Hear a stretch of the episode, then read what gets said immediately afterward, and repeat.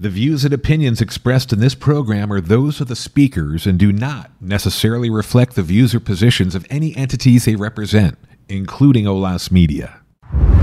OLAS Media presents Inside the Crime Files with Anne Marie Schubert. I am Anne Marie Schubert, and this is Inside the Crime Files.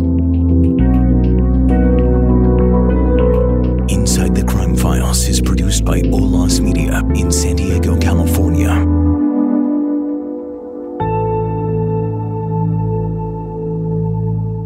Welcome to Inside Crime Files with Anne Marie Schubert podcast. I am Anne Marie Schubert, and this podcast takes listeners inside and behind the scenes of the investigation and the prosecution of some of the most horrific and notorious criminal cases in California history. We've also examined some of the most unique cases that we've seen with sometimes unexpected endings. But recently, we've also decided to start talking about some of the policy issues that, in fact, impact crime. And so we're going to start that today. We're going to talk to two of my favorite people about some of the policies and some of the laws that have impacted crime in California. And really, what I say oftentimes adds to that human toll of crime. And in particular, today, we're going to be talking about what I call and many others call the early release of prisoners. And my guests today are Greg Totten, who is the CEO of the California District Attorneys Association, as well as Ralph Diaz, who is the executive director of an organization called Stand Up for Victims, and he is the former director or secretary of the California Department of Corrections and Rehabilitation. So thank you. Welcome, both of you. Hello, Marie. Okay, let me start. Let me just um, start off. Greg, Mr. Totten, we've known each other for a long time. Um, yeah. But just maybe tell us about your background and kind of how you landed as the CEO of the California DAs Association. Well, it's great to be with you, Anne Marie. And uh, my background is I've been a prosecutor for essentially 40 years. I uh, principally was a prosecutor in Ventura County, where I ultimately became the elected district attorney and served five terms as the elected DA of that county. I currently serve as the chief executive officer for the California District Attorneys Association. That is an association that represents 3,500 prosecutors statewide and 56 uh, elected district attorneys. We're an organization that provides both training and uh, legislative advocacy on behalf of prosecutors. And our focus is to uh, protect crime victims and ensure that we have the laws that we need to protect the communities we serve. And so, for the listeners' sake, before I get to you, Ralph, Greg, you um, kind of like me grew up in the trenches. You were actually a trial attorney. You prosecuted many, many types of crimes, violent crimes. And perhaps um, what our listeners most remember is the fact that you were a key part of the Golden State Killer prosecution as the district attorney for Ventura County. Yes, interestingly enough, that case uh, literally was the first case I ever worked on after walking through the doors of the Ventura DA's office as a uh, as a law student and a law clerk. It was obviously a horrific case. We had a very prominent couple from Ventura County uh, Lyman and Charlene Smith that were brutally murdered at night in their home uh, in a in a nice neighborhood in the city of Ventura. Yes, and just a little bit of trivia is that it was that case that ultimately led to the identification of the Golden State Killer because thankfully there was extra evidence that was collected in that case. So I'm very grateful for that. Ralph Diaz, let me, uh, I've known you for a long time as well, have tremendous respect for you, but maybe just tell the listeners kind of about your background and what you're doing now.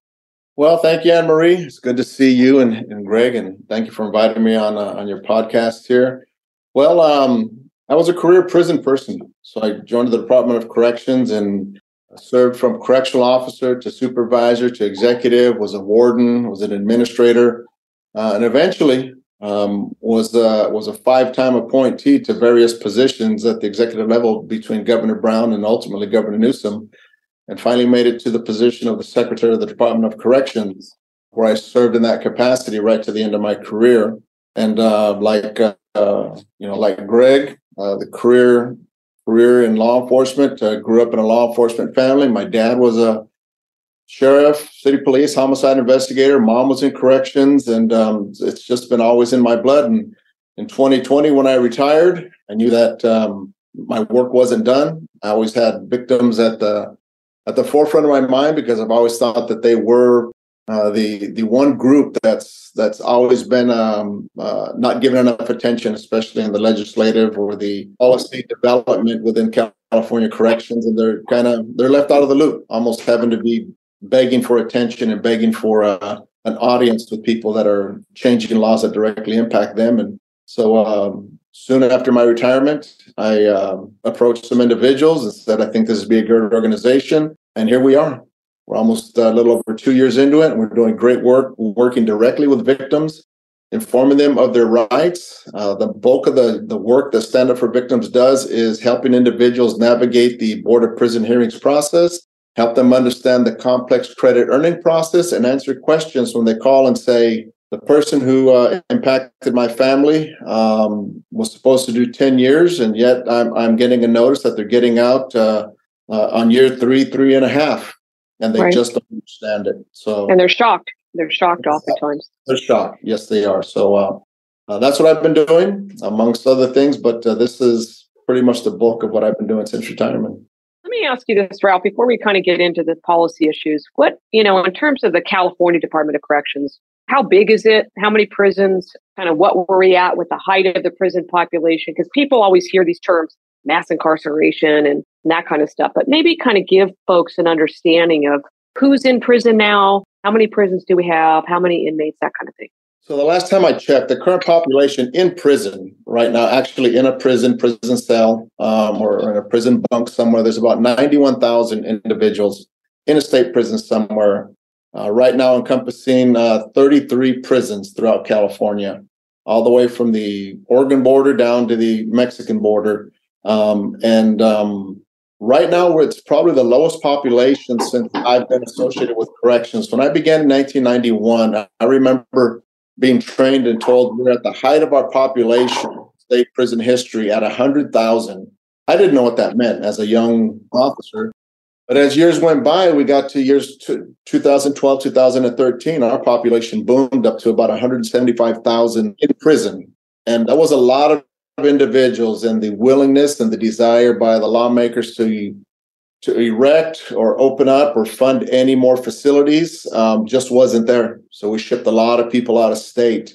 And then beginning in 2011, probably with AB 109, then trickling to 2014 with Prop 47, the prison population decreased. It started decreasing rapidly for numerous reasons. Number one, the, the, the primary reason was the, the federal court ordered population we we got put under a federal oversight under a three judge panel that we had to bring our prison population down to uh, a design capacity of 170 137.5% of our prison capacity. And we're well below that now in, in 2023 so since then i mean since 2011 to where we are um, a lot has happened in, in california corrections. Everything from releases to court oversight to um, early releases to the um, the ever increasing speed of board of prison hearings that lifers are coming to hearings, which throw victims uh, in front of people that they otherwise may not be in front of for another decade, but yet they're in front of these people.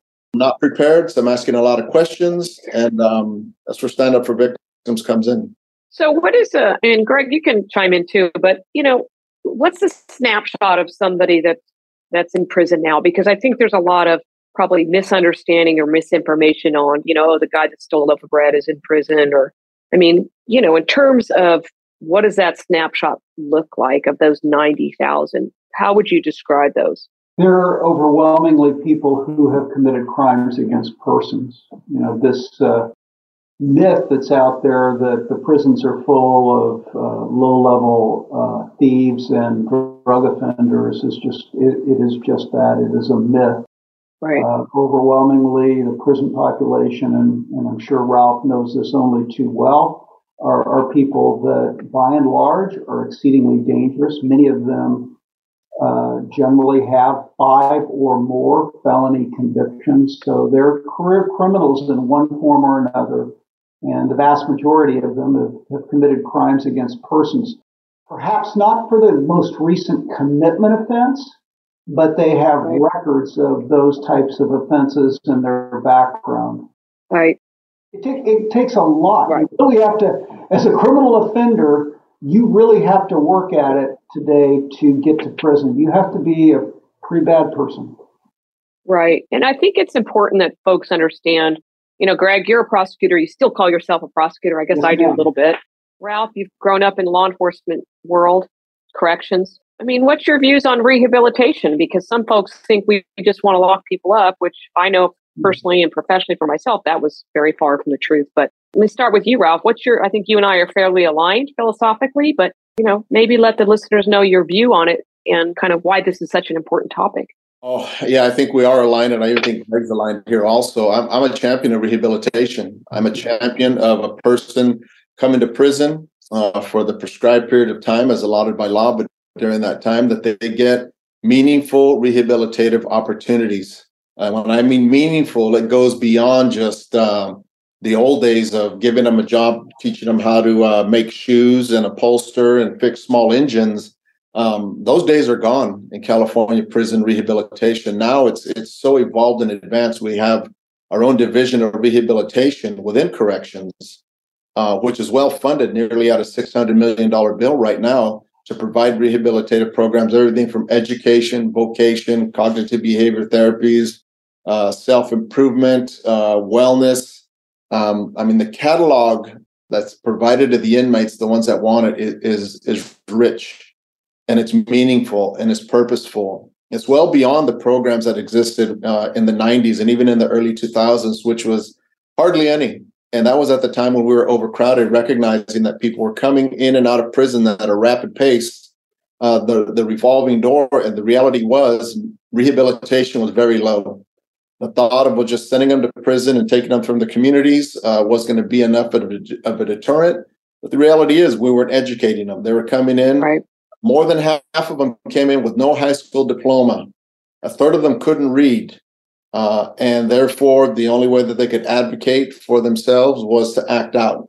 Right. And uh, so come to prison, just survive and sustain themselves and get out and just return. So uh, I'm a champion of rehabilitation. I think focusing on the rehabilitation of our sex offenders is critical. Uh, and I know sex offender rehabilitation is uh, woefully um, underfunded and hard to get uh, in California prisons or any prison um, around the country uh, because that there's a large population of sex offenders in our prisons who are going home faster due to the increased credits allowed. And my hope and my prayer is that they are that they receive the the that receive the programs and training and insight and and behavior changing type therapy that they need so they don't go out and reoffend. Right. Uh, Right. I'm a champion of rehabilitation. I'm a champion of second second chances, third chances for people because I recognize not everybody's raised in the neighborhoods that I was raised in and had the opportunities I did. But um, there comes a time when uh, when our compassion is um, at times misguided by society and thinking that less time uh, and don't send someone to prison. That's really the compassionate way. But the reality is, some of these people need these valuable rehabilitative programs that uh, state prison is funded and that the counties just can't uh, can't make individuals complete. Right. Uh, we're going to get to sex offenders in a little bit, but Greg, what's your? How about you? Yeah, I couldn't I couldn't agree more. I think rehabilitation has a very prominent and significant role, and I think I reflect the views of the vast majority of prosecutors in California. If we can get somebody uh, into a rehabilitation program that changes their trajectory, that changes their life in a positive way so they become a law-abiding, productive citizen. That's a huge accomplishment. That's, that's a net positive from a cost standpoint. It's a net positive from the criminal justice system standpoint. And so many DAs, as we did in Ventura County, we had our own administered diversion programs where we could put people, divert people out of the criminal justice system into rehabilitative type programs, and, and prosecutors are strong supporters of those programs. But at the same time, as, as Ralph uh, indicated, there comes a point at which, in uh, with an offender, that we also recognize that incapacitation through incarceration prevents them from hurting more people. Right. And so there are some offenders that you can throw a ton of resources at, uh, a ton of effort at, and still they're not going to change that, that behavior, and still they're going to present a grave threat to the public. And that's what, you know, we need to focus on in, in our incarceration efforts is those people who, who present the greatest threat to, to our communities. And uh, right now, unfortunately, the tide has turned. You know, there's an ebb and flow in criminal justice policy, but right now our, our policy is really favoring criminals right. over victims. And by doing that, it's, it's, it's not only disregarding the interest of victims, it's not only disregarding the protection of victims, it's uh, disregarding issues of core safety of our communities. And that's why we're seeing homicide spikes and we're seeing crime uh, escalate in so many communities across the, the state. Yeah, no, very true. So we're going to talk today a little bit about what, what has often been called early release. And it's, you know, that's kind of the catchphrase now in the media and things like that. But let me just ask you, Ralph. I mean, you were the Secretary of Corrections when this thing called Prop 57 was passed. I'm sure you're intimately familiar with it. But, you know, first of all, let's let's define or how would you define what's called early release? What I would call early release is I believe what happened post Prop 57 when the access to increased credit earning capabilities to violent offenders that wasn't originally part of the Prop 57 plan was given to violent offenders, which included uh, lifer inmates, which expedited their um, appearance before board hearings. So um, I, I, consider all of those new credits that are afforded to violent and sex offenders, which were never intended, as early releases. The intent of Prop 57, when it was voted on by nearly 60% of the voters that year, was to afford non-violent offenders enhanced credit opportunities with the thought of they're going out, they're getting out regardless of what anybody says. We need to incentivize rehabilitation so they can participate. Much has changed since then. Um, and um, what I see, what I see occurring now, um, violent inmates uh, under 667.5C are receiving the wonderful credits that um, that the California citizens thought this this would be good, and they're getting out faster than the rehabilitative process can actually make an impact upon them. One statistic that stands out with me and it never left me was the lowest recidivist, the lowest recidivist category of an individual was a lifer inmate who served 25 years that has participated in an education, a vocation, cognitive behavior therapy class, substance abuse disorder class, and have meaningful relationships and return um, opportunities upon release for housing and even job opportunities, their recidivism rate is less than 1%. Because they've done the work. Because they've done the work. And if you ask any uh, any any individual who fits in that category and they answer honestly, they will say, My my lifestyle changed over time. Sadly, what's happening, individuals that are serving 12 to 36 months in their state prisons, there's no way that they're getting any meaningful rehabilitation that that's um, that's going to change their lifestyle. And that those are the individuals who are at the highest risk right. level to commit violent crimes. And I think um, something has to be done. Something someone has to say to get in front of somebody that said this is not working. So let me break it down a little bit first, and maybe Greg can chime in here because you know for the listeners under California law, you know when Prop 57 passed, the promise was to nonviolent people that we're going to only we're going to let people out early that are nonviolent and the truth is, and Greg, maybe you can talk about this, that, that there's some very violent people that are winning, winning basically the benefit of Prop 57 because of the law, correct? Correct. Maybe, maybe so, define, kind of tell us the types of crimes that so, people don't really realize. So, I mean, let me just give a little context. You know, when we talk about credits, we also talk about truth in sentencing. And the reality is today we do not have truth in sentencing. So uh, these individuals who are given 10, 15 year sentences under Proposition 57, if their current offense is not a violent felony, and, and let me let me be clear, domestic violence. Violence is in the is in the description of the crime, and yet it is not considered a violent felony, notwithstanding repeated efforts of our association and others to have it added to the violent felony list. So somebody who has committed a violent felony, like domestic violence, and has prior violent felonies in their background, they're essentially automatically getting 50% credits. The day they walk in the door, their their time for every day they serve, they get a day of credit. So a 10 year sentence converts into a five year sentence by statutory law. Then you add to that uh, these these credits on steroids that uh, Prop 57 authorizes CDCR to give that inmate. They can get early released uh, at, because domestic violence is a nonviolent felony under the law or they can even get enhanced steroids. So what we're seeing is many of those sentences that have already been cut in half by statute are again cut in half by some of the credits that are awarded or the early release. And so as Ralph said, you've got people who have serious issues, have serious behavior and, and criminality, and they're not getting, they're not in CDCR long enough to receive any rehabilitative services and they're put back on our streets. Yeah, one of the ones, I mean, Ralph, you and I talked about this, but one of the ones that I find so some extent offensive is this what's called good good conduct credit, which is essentially don't misbehave and we'll let you out early. I mean, is that a fair statement? That, that's that sums it up.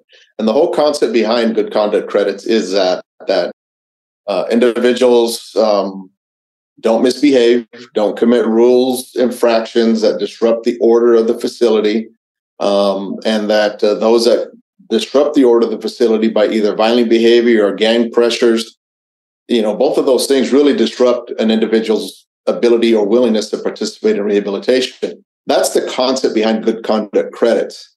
Uh, but there was a time when only uh, a non-violent offender who was assigned to a program, meaning job or an education program, would receive it.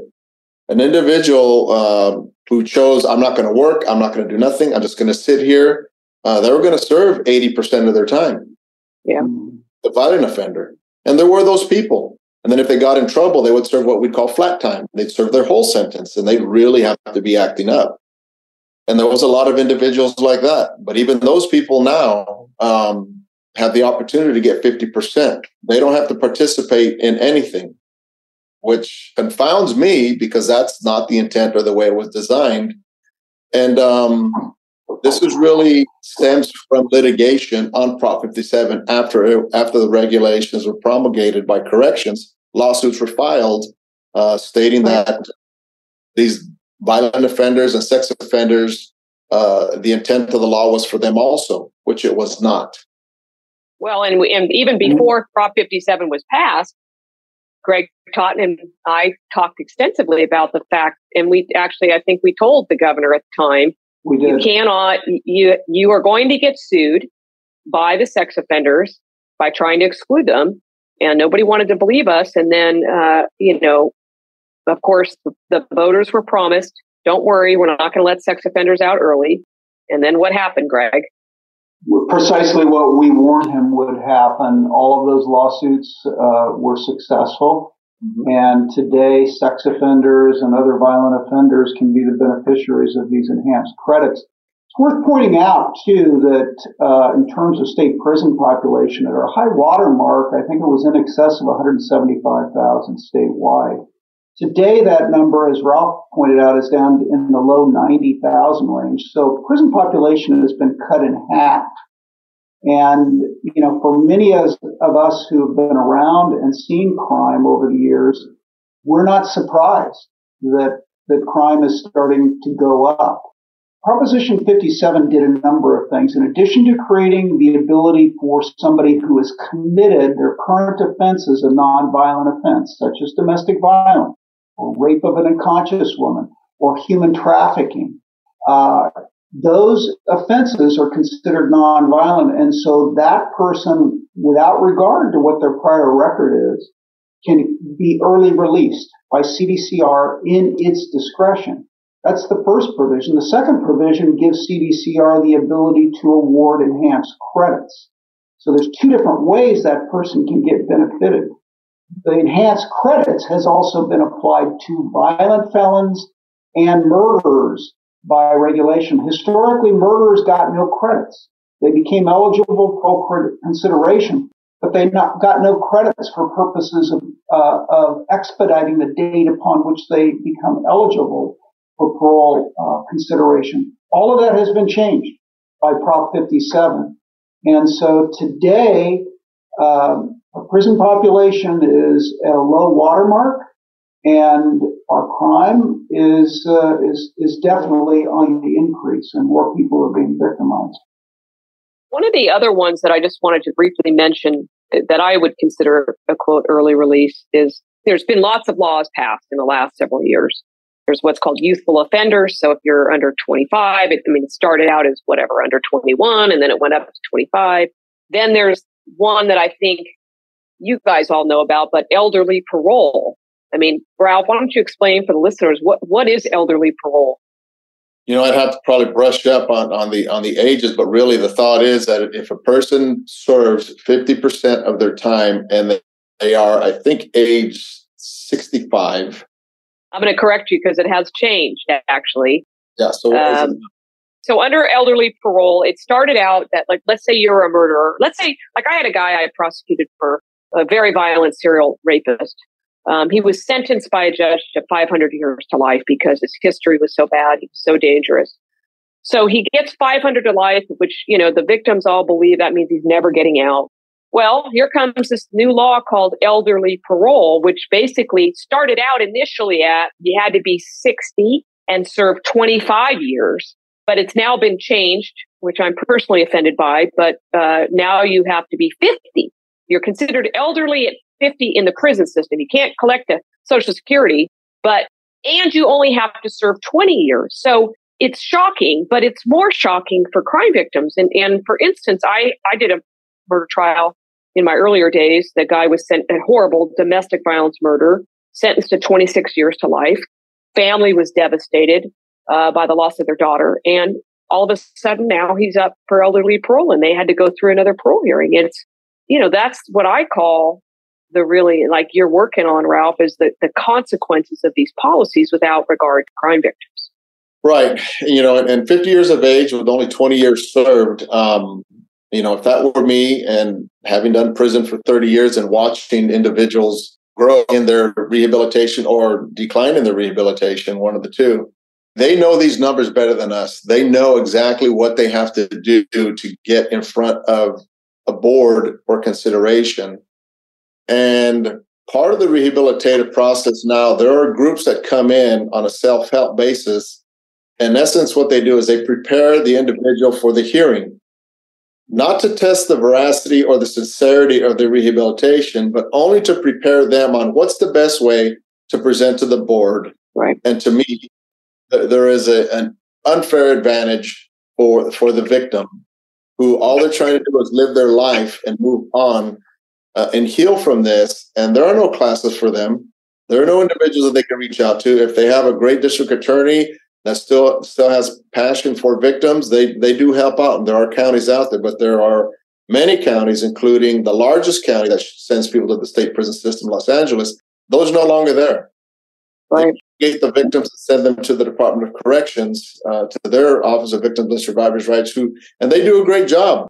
However, I have concerns that they can keep up with the amount of people going to board and preparing them with resources. And that's why groups like ours here um, talk to them, explain what what's to be anticipated, you know, what to expect. And, and um, for a person that's say 52 years old who did 20 years uh, that committed the crime when they're 27, you know, it uh, for a board to test their sincerity based on what the law was before elderly parole, that, that'd be a tough one to say that they are no longer a, uh, a threat to society. Um, that, that's a tough one, and uh, I, I, just think it's an unfair advantage uh, on behalf of the on behalf of uh, the victims, playing the pain that they went through, and why the person should stay in. Well, I think it's also important for folks to understand there's a difference between somebody that's sentenced to what's called an indeterminate term, meaning you got to go in front of a parole board or a board to, to try to basically demonstrate you're safe now to release. Then there's the people that are what we call determinate, meaning you're a set time, maybe 12 years. But Prop 57 um, impacted both of those types of individuals, right? Right. Yeah. Um, I mean, to some extent, it almost seems like it was more dangerous for the people that were given a set amount of time because of the fact that they're now getting out potentially at less than half their time. Yeah, and I'll tell you, Anne Marie, that uh, during the time of the development of the regulations and during the comment period, and I believe this is going to come to pass, unfortunately, that uh, the term life without parole is going to be severely impacted here in California because there was a huge push by large groups, including some groups that claim to be victim groups that are support of uh, life without parole to be um, for hearings or, or sent back to court or you know these laws are put there for a purpose and life without parole is both the you know being DAs it's something that um, you're going to wind up on San Quentin's death row which isn't being used anymore or you're going to get life without parole sometimes they're pled down to life without parole just for the sake of the families not having to put them through it and it doesn't mean right. anymore what did Greg you know from from a perspective of someone that sat with you know murder victim families or violent crime victim families. What, what does that do to a family that had to go through the most horrific time of their life? Judge says it's life without parole or it's, you know, 500 to life. What does it do to that family when they then get a notice saying, oh, sorry, we changed the goalpost and we're, we're going to change everything up for you? It's devastating. It, it is for them uh, a re-victimization in every sense of the word. You know, we've always said that uh, the victims have to experience the, the crime, first of all, in all of its horror. You know, imagine a parent of a child that's been murdered and what they experience, what they go through just with the crime itself and the change that that produces for their family. We've always said the criminal justice system, some, you know, it's a, it's a system and sometimes it can be unkind. We've made a lot of advances in, in helping victims through that criminal justice system. But now, victims have to worry about the post conviction system, the prison right. system, and the parole system. And when, you know, we've told them, don't worry, this guy is never going to get out because we've gotten a, a, very lengthy sentence. And then all of a sudden we're proven wrong. Right. Because they're given early release, early parole, enhanced credits, or a parole board decides that they're safe to release for whatever reason it is devastating to them and it is like they are re-victimized a third time. Right. So one of the things before, um, I want to ask you about some of the kind of horrific cases we've seen out of early releases, but one of the other things that I think is important for folks to understand is, you know, we all talk about this word transparency in government. We want everybody to, be able to see the data and are these things working? Are these early releases working? You know, because we should we should be able to study these things. And I mean, Ralph and, and, and Greg, what's your experience been in terms of the, you know, corrections, quote unquote, transparency that we can see what is recidivism like? How are these people doing? I mean, what's your experience, Ralph? Well, I mean, corrections has um, has been tracking recidivism since 1977. And ironically, that's when uh, California went from its indeterminate to its determinate sentencing laws, because I think the then Governor Jerry Brown wanted to start tracking some of the changes when it went to determinate sentencing, which in turn exploded the prison population. But I think from what I've seen now, we, we live and die by our recidivism reports and corrections. Uh, the Secretary of Corrections um, within the Division of Research uh, every three years puts out a recidivism report. And the last one uh, uh, that was put out in 2015 and 16 has our numbers at about 46% of a recidivism rate with a conviction rate of 44.6%, which is the, the standard that they go by. But what concerns me is since the development of Prop 57, which was voted on in 16, implemented in about 2017, uh, the next report that's going to come out, which is going to be 16, 17, 18, it's not going to have a lot of, of, of, strong data on the full effects of Prop 57 when it comes out. Um, and then I believe we're not going to see the true data of Prop 57 and the elderly parole and youthful offender until 2026. That's in two more re- rehabilitative uh, recidivism report cycles. So for me, um, you know, I think there has to be uh, almost an annual recidivism report that we have to gauge and look at and find to to, to see if we need, need to be a course cor- there needs to be a course correction. So as it stands now, we wait for three years for people to evaluate what we've done, which is unfortunate. Well, we're, we're due for the next report any day, uh, and I'm I'm looking forward to it. Um, but I, I, will say, in defense of corrections, which I have a lot of friends. There's still a lot of people still working in it. As a part of the executive branch, you know they are you know they're developing regulations based on what comes through law or the voters vote on. But when it comes to the regulatory process, there's still a lot of pressure, even within corrections, to develop a regulation that um, maybe stakeholders would see favorable for the citizens of California.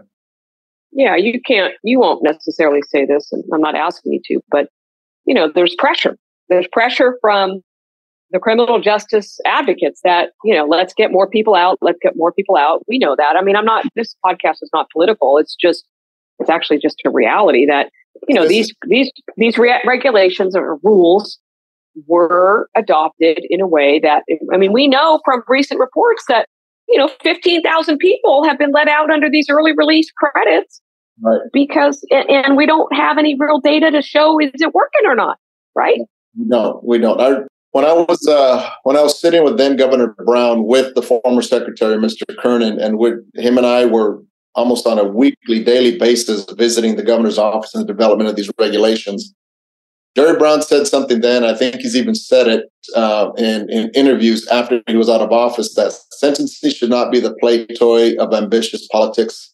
It ought to be the judgment of serious minded individuals who are not running for office. Yeah. Have in mind public safety and have in mind the change that men and women can make over time. He said that. Totally then, agree. And I, I agree with that. I agree with it. Unfortunately, I feel, and it's my belief, that Prop 57 has been hijacked from its original intent. It's been hijacked and it's being used for the decarceration movement to depopulate our prisons. And I can't even guess why people want that to happen without holding people accountable. I really don't. Right. And I struggle with it without letting my emotions get involved because I, I feel somewhat responsible in developing some of those regulations that now, as a private citizen, here I am seeing the effects. And right. it, uh, there are regrets on my end. Right. Greg, you know, in terms of the transparency, I mean, am I my old brain accurate that you your organization, the DA's Association, has been a strong advocate. In fact, there was a bill that you guys sought to introduce. Maybe tell the listeners kind of what it was and what happened. Yeah, there was a bill uh, by Assemblyman Patterson from the Fresno area. I think its number was AB 15 um, that sought to implement uh, a, uh, transparency policy so that CDCR, rather than making these decisions kind of in a star chamber like setting, and I, I'm not trying to demonize CDCR staff. I think there's a lot of good people there, but their current law essentially allows them to make these uh, decisions without any transparency to the public or others.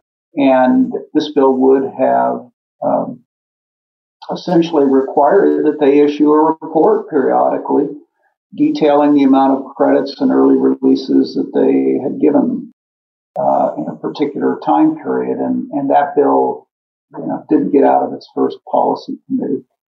I think, you know, part of our frustration is when it comes to the early release, they're supposed to notify the DAs and we, we routinely, when I was in Ventura County, we filed letters in early relief cases where they were being considered. And I know you did the same thing in Sacramento.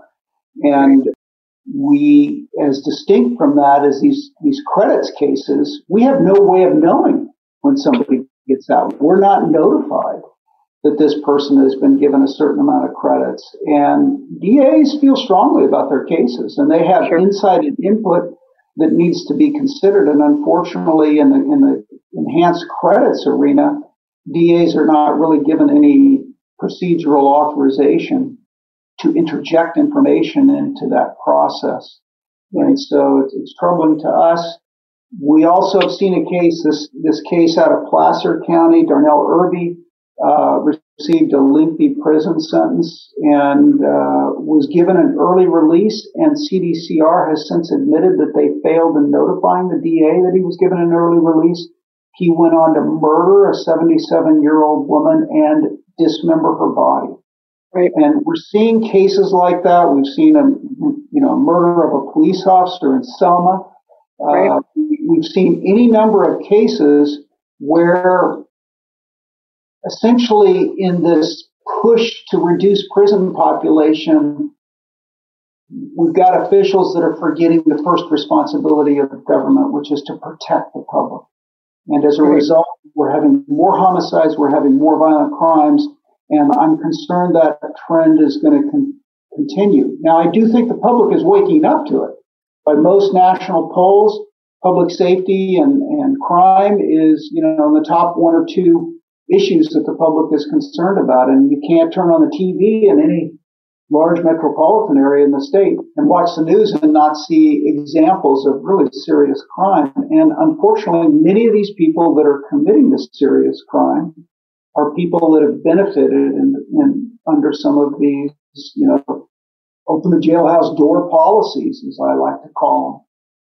The other thing right. I just want to say is recidivism, you know, it all depends upon how you define it. In the old days, uh, the average recidivism rate of people released from prison was in the 70% range.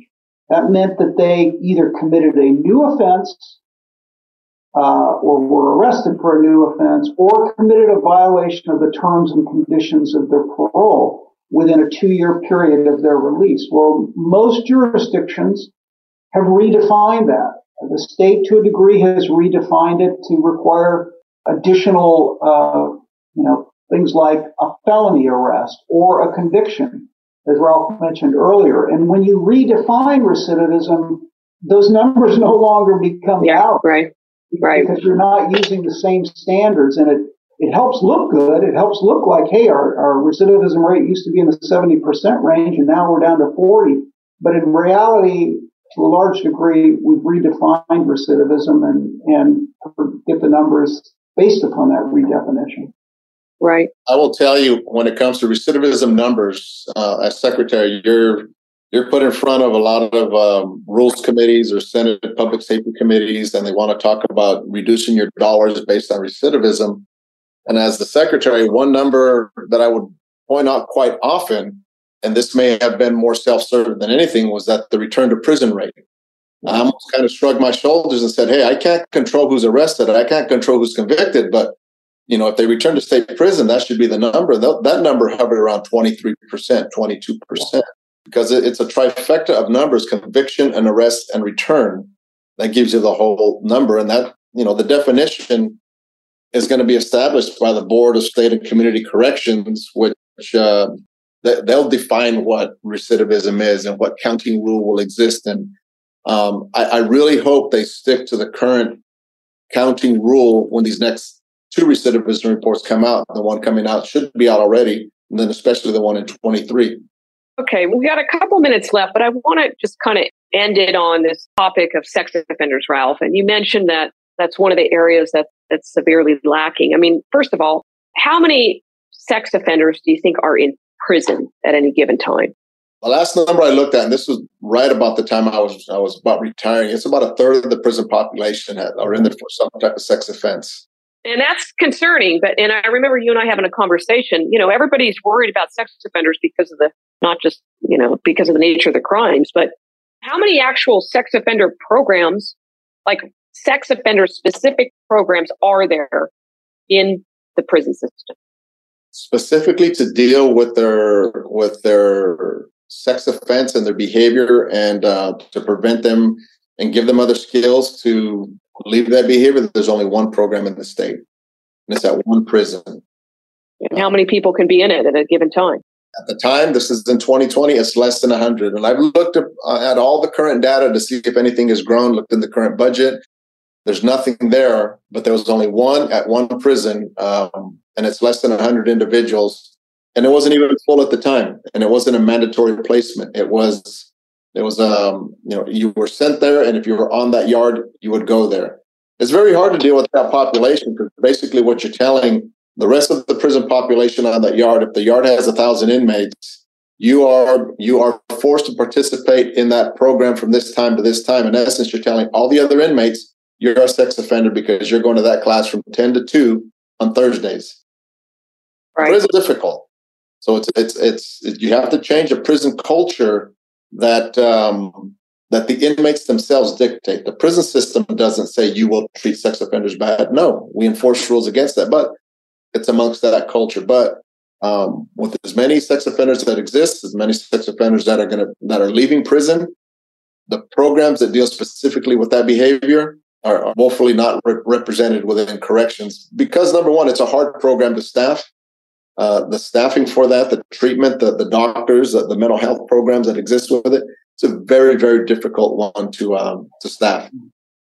Right, but I think the thing that's important is you've got this kind of tsunami of, of policies that have kind of come into play, and promises were initially made that we wouldn't let sex offenders out early, and now we're doing that. So when you have these, you know, early releases, I mean, you and I have talked about this. You're just we're letting them out without the rehab that's so woefully needed you know, I'm sure that um, upon one of their conditions of parole, they probably have some of the most stringent conditions of parole. And, um, you know, parole, the parole agents, you know, they can put them in programs and make sure that they're watched and observed. But unfortunately, you know, um, the homelessness issue with the sex offender is high. So you have sex offenders who don't have a home that they can actually go visit and make sure they're there that always kept me up at night as a secretary, what, making sure that we are um, monitoring our sex offenders when, when we let them out. And I would grill our director all the time. Hey, I'm looking at a number right now of 4,000 parolees at large. How many of them are sex offenders and where are they? And that's, that's, um, it's scary. Right. So, Greg, let me ask you, or both of you, like, you know, as we kind of end this important conversation, what what can listeners do? I mean, you know, these are, you know, what can our citizens do when they start understanding kind of what's going on here? Well, we, uh, one thing right out of the, the box that they can do, if they want information on what's going on in the California legislature and so that they can contact their members directly, they can go on to uh, the Golden State Communities, and it's just goldenstatecommunities.com. It is a nonprofit organization. Both Ralph and I are involved in, and they can sign up for information. We're putting out uh, weekly uh, information pieces to members, and if they want to, you know, members of the public can use that uh, website to contact their legislator directly via either calling their office, email, or uh, sending them even a video message should they choose to do so. So getting engaged, getting information. Clearly, uh, right now we're in a cycle where uh, this whole criminal justice reform issue uh, that's been going on uh, for the last, I'd say, five to ten years uh, has endangered the public. And being aware, trying to take precautions to protect themselves, we certainly want to recommend that. But be engaged. You know, if they have neighborhood watches in their community, join the neighborhood watch. Make sure you know something about your local police agency. But we need their help in advancing legislative policy that pushes back against this uh, this reform effort because it's literally endangering every Californian. No question. How about you, Ralph, from your perspective, both as a corrections secretary, but also with your organization now? Like Greg, I, I echo what he says there, but also from a victim's perspective, if if you are in a position to where um, you have questions on why this person is being released early or why am I getting notices of going that I have to go to a hearing five years before that I was scheduled to, get in contact with corrections. Get in get in contact with the uh, California Department of Corrections, but also Get a hold of Stand Up for Victims. Shoot us an email. Give us a call. Our website is standupforvictims.com. We will respond to your to your question. We'll put you in contact with the right people. Because sometimes what I find with victims is they just don't know what question to ask. The system is so large and overwhelming. And right. organizations like uh, like Greg's and mine, we we can make the world a little bit smaller. But I can't emphasize enough to have their voices heard. Call their lawmakers um, let uh, let their voices be heard on on on how they feel that um, this is endangering them, this is endangering the community. Uh, but they just got to get their voices heard. I could tell you, the advocates on the other side of this, on the decarceration side, they are well organized, well mobilized, well funded. Uh, they can go to people to representatives' offices within two or three days, and that, in essence, that that's a game changer for people. And lawmakers right. need to hear from victims because um, they can never question the sincerity of the the pain that victims feel and why they're still being victimized every day with these changes. No question about that. Well, I want to thank you both very much, not only for your years of dedication uh, to public safety and crime victims, but just your continued work on such stuff. And I just, you know, thank you for your insight. Thank you for your experience. For the listeners, I hope you go to their websites and sign out and learn more. So, Greg and Ralph, thank you. To our listeners, um, you can find out more podcasts on InsideCrimeFiles.com. You can join our mailing list. And again, I'd encourage you to go to both those websites, GoldenStateCommunities.com and StandUpForVictims.com. So thank you both very much. Thank you. Inside the Crime Files is produced by Olas Media in San Diego, California. To listen to more episodes, visit InsideTheCrimeFiles.com. Olas Media.